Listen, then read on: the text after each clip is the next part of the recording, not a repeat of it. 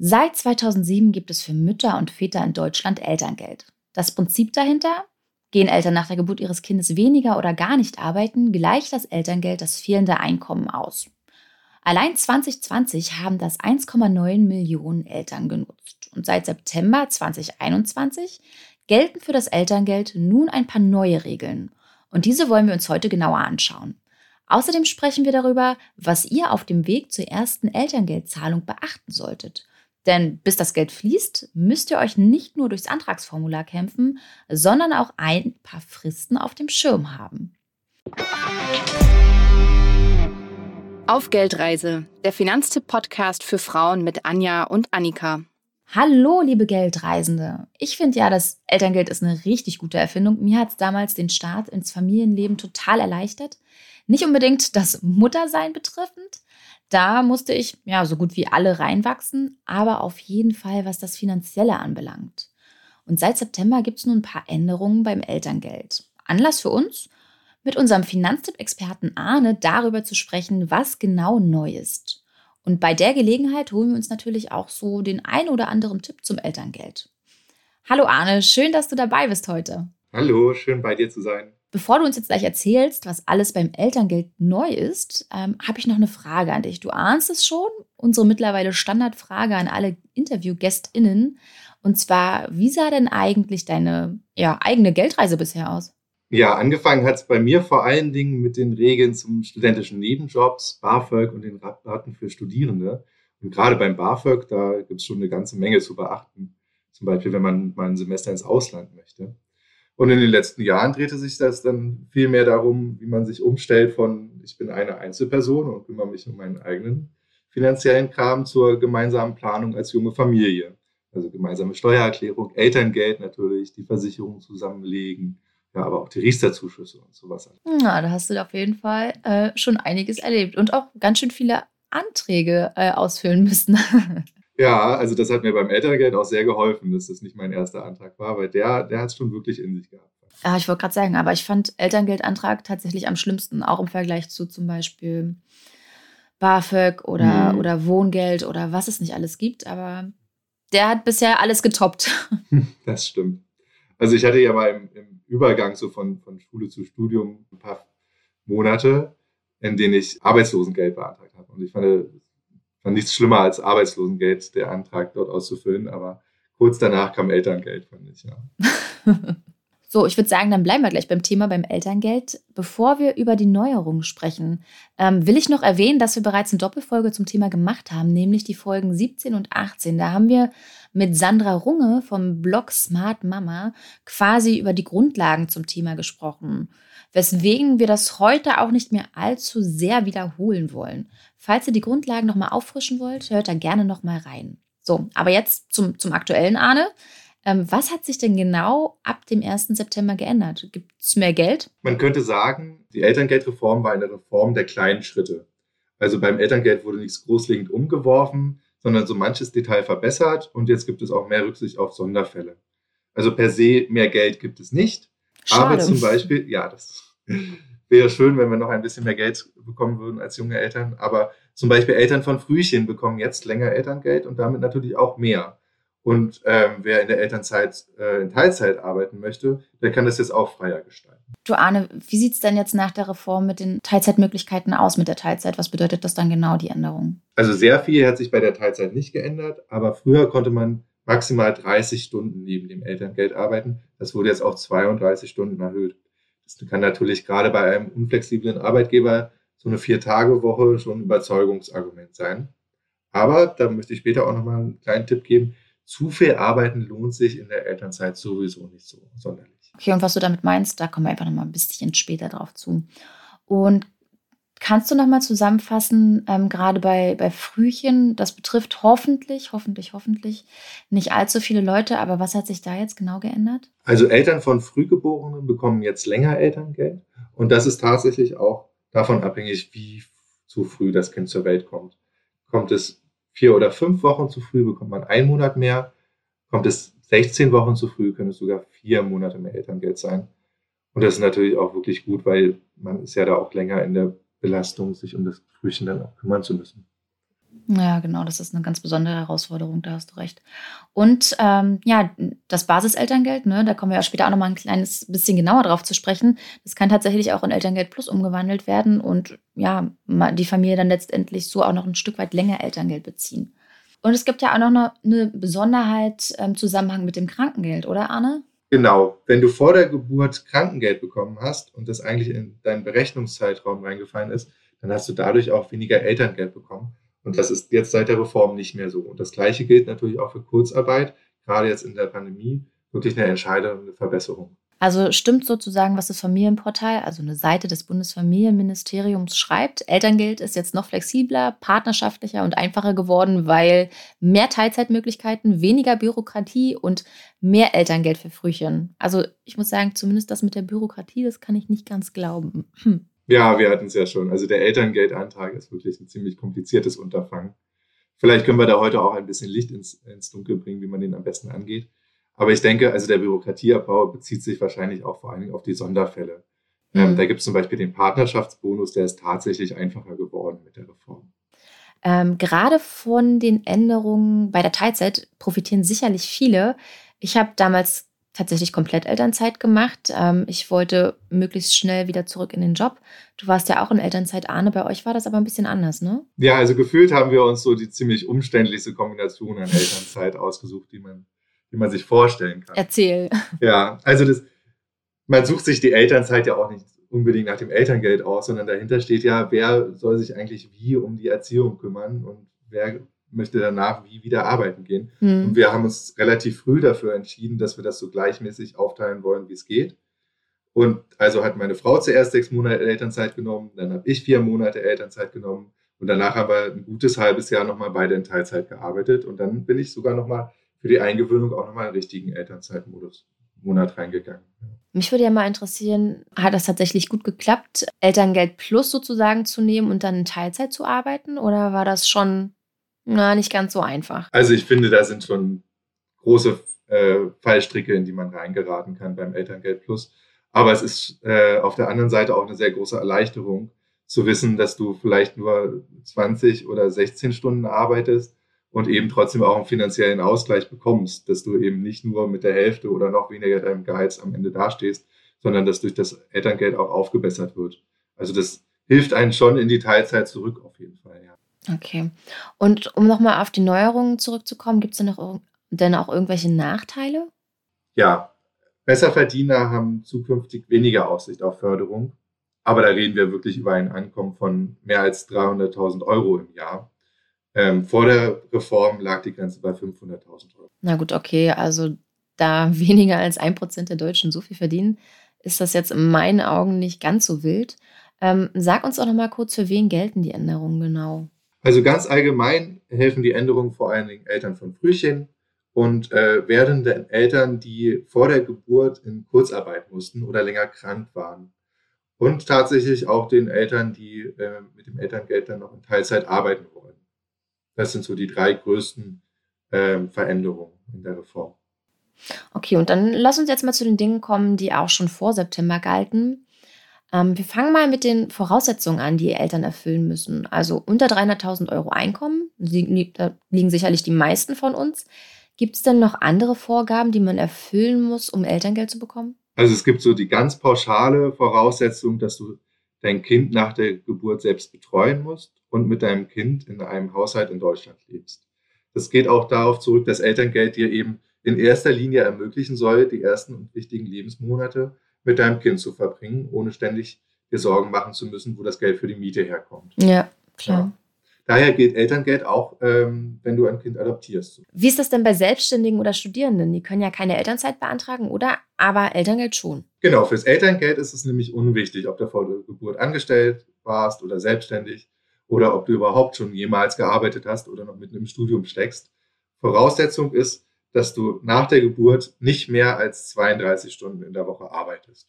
Also für Vollzeitbeschäftigte gibt es kein Elterngeld.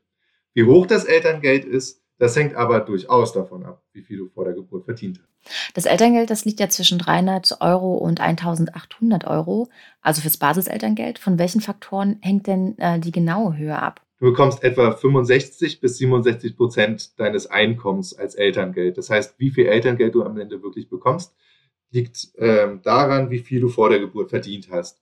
Aber es sind mindestens 300 Euro. Das heißt, wenn du vorher nichts verdient hast, dann bekommst du den Mindestsatz. Wenn du davor sehr viel verdient hast, bekommst du maximal 1800 Euro. Die Bemessungsgrenze, was da jetzt herangezogen wird, ist äh, bei Selbstständigen ein bisschen anders als bei ähm, Beschäftigten. Von daher, bei Angestellten sind es die letzten zwölf Monate vor der Geburt und bei Selbstständigen ist es das Berechnungsjahr, das vollständige vor der Geburt. Also wenn du dein Kind am 31.12.2021 bekommst und selbstständig warst, dann ist das Jahr 2020 das, worauf sich das bezieht. Ah, okay. Ich habe übrigens auch äh, vor meinem Besuch bei euch hier nochmal in die alten Podcast-Folgen bei euch reingeschaut, reingehört über das Elterngeld. Und ich muss sagen, gerade für Selbstständige hat die Autorin wirklich sehr viele tolle Tipps dort. Also wer selbstständig hm, Sandra ist, der, Runge, genau, Sandra ja. Runge, genau, die kann, wer selbstständig ist von euch da draußen und über Elterngeld nachdenkt, der sollte wirklich nochmal in die Folge reinschauen. Genau, genau. Ja, dann je nach Rechnungsstellung könnt ihr nämlich euer Elterngeld nochmal ein bisschen in die Höhe treiben. Das stimmt. So als kleiner Teaser für die, für die Folgen. Aber wie gesagt, findet ihr alles in den Shownotes unter finanztipp.de slash podcasts oder ihr geht über unseren Instagram-Account auf Geldreise. Ja, jetzt gibt es ja nicht nur das normale Elterngeld, also das Basiselterngeld, sondern auch noch Elterngeld Plus, Partnermonate und den Partnerschaftsbonus. Ähm, fangen wir doch mal mit dem Elterngeld Plus an. Was ist da genau der Unterschied zum normalen Elterngeld? Elterngeld Plus ist für alle, die neben dem Elterngeld auch noch arbeiten wollen. Denn wenn du bei dem normalen Elterngeld nebenbei arbeitest, dann wird es, was du verdienst, vom Elterngeld abgezogen. Beim Elterngeld Plus passiert das nicht direkt. Ein Elterngeld Plus Monat gilt dabei quasi als halber Elterngeldmonat. Du bekommst nur halb so viel Geld, aber du bekommst es doppelt so lange. Also das heißt, wir sind dann letztendlich bei zwischen 150 und 900 Euro und das gibt es dann aber für bis zu 28 Monate. Genau. Die Länge des Elterngeldes ist äh, auf zwölf Monate begrenzt, das normale. Dann gibt es noch einen Bonus, wie du das um zwei Monate verlängern kannst. Und dazu parallel ist Elterngeld Plus eben doppelt so lange 24 beziehungsweise 28 Monate. Genau, und, und dieser Bonus, diese zwei, diese zwei Zusatzmonate, das war dann der Partnerschaftsbonus oder die Partnermonate? Ich verwechsel beides immer. Mhm. Ich finde das auch sehr kompliziert gemacht. Also es, äh, davor möchte ich aber noch mal einen Satz zum Elterngeld Plus sagen. Und Na zwar, klar. das ist nämlich hier wieder mein, mein persönlicher Fall gewesen. Du darfst bei Elterngeld Plus auch nicht zu viel arbeiten, wenn du jetzt Elterngeld wirklich optimieren möchtest. Weil alles, was du mehr verdienst als die Hälfte von dem, was du vor deiner Geburt verdient hast, das wird dann doch wieder auch auf Elterngeld Plus angerechnet. Das heißt, wenn du darfst zwar bis 32 Stunden in Teilzeit arbeiten, aber die letzten zwölf Stunden, die bekommst du dann quasi einen geringen Stundenlohn, weil dein mhm. Elterngeld Plus äh, im Verhältnis gekürzt wird. So, das ist, äh, finde ich, am Anfang bei der Planung ein richtig großer Moment, wo man am Ende dann wieder aufhört, Moment, warum habe ich denn da jetzt aber eigentlich weniger Elterngeld bekommen? Und da fragt man sich dann doch nochmal ganz schnell. Genau, aber das kann man ja tatsächlich vorab so ein bisschen ausrechnen. Ne? Und zwar gibt es ja von der Seite des Bundesfamilienministeriums so einen wunderschönen Elterngeldrechner, durch den ich mich auch damals durchquälen musste. Das weiß ich noch ganz genau. Mittlerweile gibt es dazu ein Video, das erläutert, wie man diesen Rechner am besten benutzt. Aber da kann man ganz gut durchkombinieren, welche Elterngeldkombination denn am sinnvollsten ist, beziehungsweise mit welcher Kombination man am meisten raus hat. Und das verlinken wir euch auch in den Show Notes. So, dann waren wir jetzt aber bei dem Partnerschaftsbonus und bei den Partnermonaten. Was ist das mit den zwei Monaten extra? Genau. Also es gibt normales Elterngeld und dann gibt es Elterngeld Plus. Und dann gibt es quasi noch so zwei, sagen wir mal, Zusatzoptionen, ähm, mit denen du ein bisschen mehr Elterngeld rausholen kannst. Dann gibt es da also einmal die Partnermonate und auf der anderen Seite den Partnerschaftsbonus. Die Partnermonate, die sind wirklich richtig gut angekommen und die sind auch für jeden zu empfehlen, der das irgendwie machen kann. Und zwar, wenn ähm, die Väter auch zwei Monate zu Hause bleiben, wenn ihr euch also die Erziehungszeit teilt, dann bekommt ihr zwei zusätzliche Monate Elterngeld. Ihr bekommt also wirklich einen Anreiz, dass äh, die Papas da draußen auch mal ein bisschen zu Hause bleiben. Und beim Partnerschaftsbonus, der ist hingegen tatsächlich in der Vergangenheit eher so die Ausnahme gewesen. Der ist nicht so gut angekommen äh, oder hat nicht so weit Verbreitung gefunden. Und zwar ist das, wenn ihr nach dem Elterngeld vier Monate beide parallel in Teilzeit arbeitet, also zwischen 24 Stunden und 32 Stunden, dann bekommt ihr nochmal diese vier Monate Elterngeld plus dazu. Ah, also ah, das, das heißt, äh, das hast ein, also das habt ihr eigentlich gemacht, ne? Du und deine Frau? Ihr nee, wir haben es tatsächlich nicht geschafft. Also, ah, okay. Also wir haben es damals auch nicht geschafft, ähm, weil das tatsächlich von den Stundenzahlen für uns zu strikt war. Mhm. Und auch, das ist jetzt auch wieder ein bisschen flexibler geworden. Ich glaube, das meinen Sie auch mit dem Abbau der Bürokratie. Äh, damals war es ganz strikt, es müssen vier Monate nacheinander sein und da darf keine Unterbrechung sein und es muss immer zwischen 24 und 32 Stunden liegen. Und das ist okay. jetzt ein bisschen flexibler. Das heißt, wenn da mal so ein Monat wegfällt, wenn es nur drei Monate sind, dann bekommt er eben für drei Monate diesen Partnerschaftsbonus. Ähm, und deswegen könnte es auch sein, dass jetzt so ab September da so, oder sagen wir mal ab nächsten Jahr dann, äh, wenn, der, wenn die ersten El Leute aus dem Elterngeld dann wieder rauskommen, ähm, dass der Partnerschaftsbonus tatsächlich auch öfter mal in Anspruch genommen wird. Ah, spannend. Du Arne, sag mal, weißt du noch, wann du dich vor der Geburt das erste Mal mit dem Elterngeld beschäftigt hast? Also Elterngeld und Elternzeit gehören sicher zu einem der ersten großen Sachen, mit der ich, ähm, über die ich mit einer Frau gesprochen habe, weil da aber auch einfach das, das ganze Erziehungskonzept hintersteht. Wer bleibt eigentlich wie zu Hause? Hm, stimmt, ja. Ähm, und es gibt schon so ein paar grundlegende Fragen. Das ist schon gut, wenn man sich die Zeit vor der Geburt da auch die Zeit nimmt, um darüber zu sprechen und sich da Gedanken drum zu machen. Und das ist auch so ein bisschen Elterngeld gehört da auf jeden Fall schon eher früher zu den früheren Angelegenheiten, wo man auch sagen kann, Kita-Suche gehört sicher erst später oh Gott, zu den ja. Aufgaben. Ja. noch so ein schreckliches Thema. Ja, ja. Mit der Platzsuche, oh ja. ja. Ähm, du warst doch sogar bei einer Beratungsstelle, wenn ich mich richtig erinnere, ne? Ja, tatsächlich sind wir dann äh, zu der AWO gekommen, also der Arbeiterwohlfahrt. Die hat dort Beratungsgespräche angeboten, nicht für jeden, aber für uns war das möglich. Und auch gerade, weil wir so eine komplizierte Kombination uns ausgesucht hatten. Und da gehört dann aber auch natürlich alles mit. Da sprichst du dann auch über die Krankenversicherung für dein Kind und den Rentenanspruch und die Riester-Förderung dass man dann wirklich, da hatten wir dann wirklich einmal alles in einem Paket geguckt, ob wir irgendwas übersehen haben oder ob wir irgendwo einen Fehler gemacht haben oder so. Und ist die Beratung dann kostenlos oder bezahlst du da irgendwie einen Stundensatz oder sowas dafür? Das weiß ich heute tatsächlich nicht mehr. Ich glaube, wir haben das auch bezahlt. Und an wen kann ich mich dann noch wenden? Gerade wenn ja unsere heutige Podcast-Folge zum Elterngeld nicht reicht und ich lieber einen Ansprechpartner oder eine Ansprechpartnerin vor mir sitzen hätte. Uns hat tatsächlich damals auch die Sachbearbeiterin im Jugendamt sehr weitergeholfen. Und ich bin da auch immer sehr dafür, die Scheu abzubauen, direkt einfach mal den Sachbearbeiter oder die Sachbearbeiterin anzusprechen, vorbeizugehen oder anzurufen. Im Zweifel einfach mal den Antrag stellen. Ähm, und wenn irgendwas noch unklar ist, dann direkt, wenn der Bescheid zurückkommt, einfach zur Sprechstunde rein. Die sind oft erstaunlich gesprächig und erstaunlich erklärungsbereit. Ja, das ist ja schon mal spannend. Das hätte ich, glaube ich, auch das ein oder andere mehr machen sollen. Bei mir ging es übrigens äh, während der Schwangerschaft schon los, dass ich mich informiert habe, also relativ früh sogar, und zwar mit dem Lesen.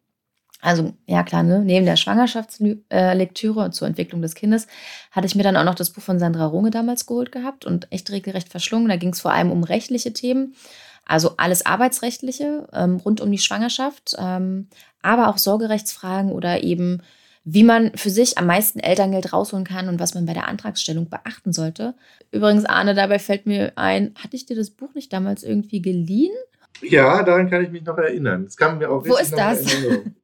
Hm, ich dachte eigentlich, Eltern, junge Eltern und ihr Gedächtnis, das ist nicht immer eine gute Kombination. Aber ich dachte eigentlich, ich hätte es dir wiedergegeben. Soll ich nochmal in mein ähm, Bücherregal reinschauen? Ja, bitte. Guck ja, das mache ich. Gibt es denn was, was Eltern schon ganz früh machen sollten, außer sich rechtzeitig einlesen? Also sobald sie wissen, dass Nachwuchs kommt. Also rechtzeitig einlesen und darüber sprechen. Das ist es ja eigentlich, ne? Ja. Ähm, also ich sag mal, die Königsklasse ist, sich damit auseinanderzusetzen, ob man nochmal die Steuerklasse wechseln möchte. Ähm, das kann nämlich fürs Elterngeld echt einen Unterschied machen. Aber da sind die Fristen so knapp, dass das quasi in den ersten zwei oder maximal drei Monaten der Schwangerschaft passieren kann. Ich finde diese Frist auch so albern, ne? Also, ich meine, du musst ja quasi mit positivem Schwangerschaftstest in der Hand äh, den Antrag auf Steuerklassenwechsel stellen, sonst, sonst reißt du die Frist. Oder aber, weiß ich nicht, wenn du sowieso Nachwuchs planst, dann irgendwie vorab schon die Steuerklasse wechseln. Aber es gilt ja auch nur für Ehepaare, ne? Das sei mal an der Stelle gesagt.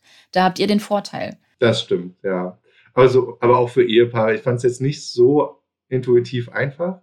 Und klar, mhm. am besten ist es wirklich, wenn man sich ernsthaft Gedanken um die Familienplanung macht. Das stimmt.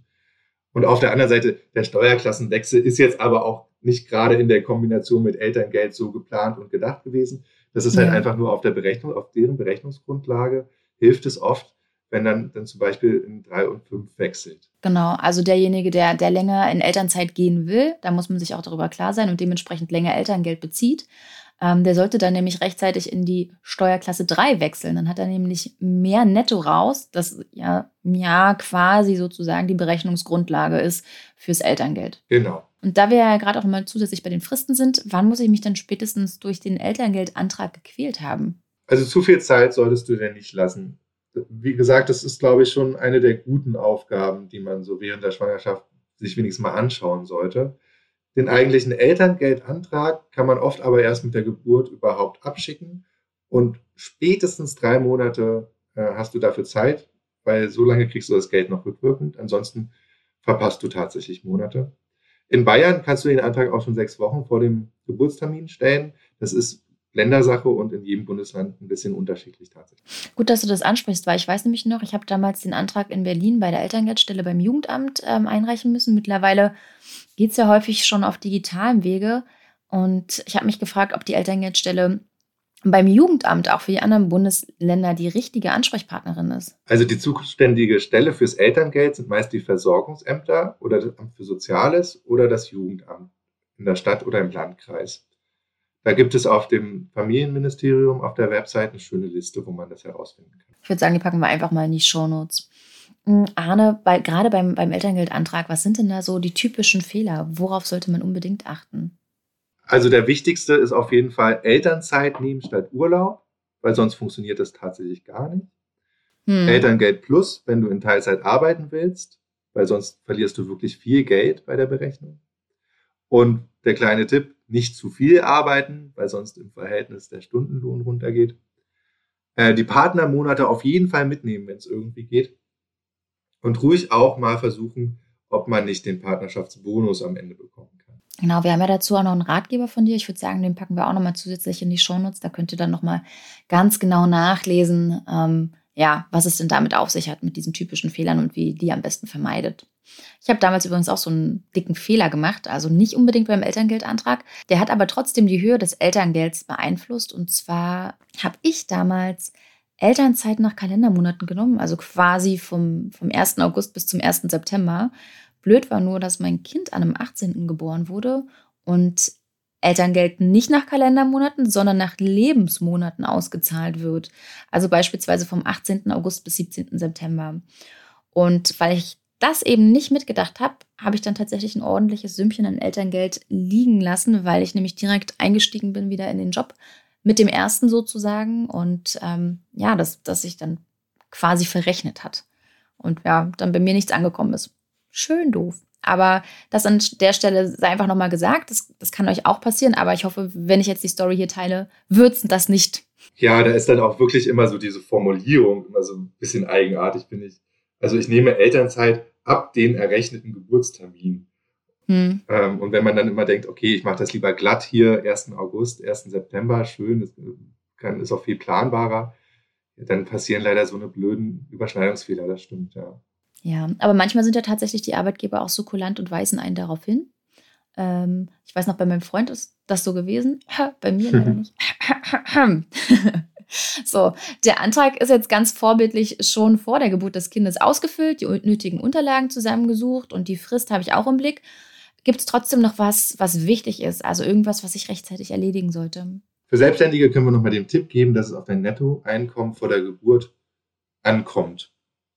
Wenn du weniger Ausgaben geltend machst, dann hast du auch automatisch ein höheres Einkommen und erhältst damit mehr Elterngeld. Aber gerade für Selbstständige lohnt sich auch wirklich die Folge 18, die ihr gemacht habt über das Elterngeld. Ja, also ihr hört, ihr kommt um die Folge 18 nicht drum herum, wenn ihr selbstständig seid und demnächst Elterngeld beantragen wollt. Also gerne anhören. Hast du zum Schluss sonst noch einen Tipp für uns? Also ich finde, mit Schwangerschaft und der anstehenden Geburt, da kommt wirklich einiges auf einen zu, gerade wenn es das erste Kind ist. Und da sollte man auch wirklich alles Schritt für Schritt versuchen anzugehen und nicht zu glauben, den ganzen Berg irgendwie an einem Wochenende abzuarbeiten. Und da sind natürlich die Fragen, wer bleibt eigentlich wie lange zu Hause äh, und möchte man irgendwie den Übergang in die Arbeitswelt, wie kommt man danach wieder zurück? Das ist aber auch genauso die Krankenversicherung und das Kindergeld mhm. gehören da eben zu, so dazu. Und das sind wirklich Sachen, über die kann man sich relativ schnell gut Gedanken machen. Und dann Kita-Suche, die war bei uns zum Beispiel erst im ersten Lebensjahr stand die im Mittelpunkt. Da haben wir uns vor der Geburt noch gar keine Gedanken. Ja, das stimmt. Es gibt ja auch noch genug Themen. Und ich würde tatsächlich auch noch mal das Thema Rentenpunkte vielleicht ansprechen wollen. Beziehungsweise überlegt vielleicht auch, ob nicht ein, ein, finanzieller Ausgleich sinnvoll ist in der Partnerschaft für, für denjenigen, der länger in Elternzeit geht, nur Elterngeld bekommt, dann praktisch seine Karriere so ein Stück weit auch auf Eis legt.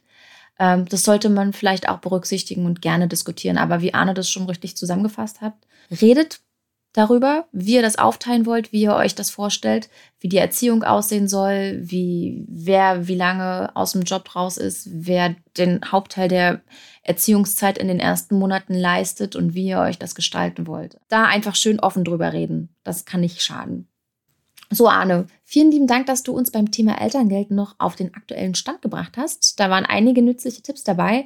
Wer von euch noch einige Sachen genauer nachlesen will, kann wie gesagt in Arnes Ratgeber zum Elterngeld schauen.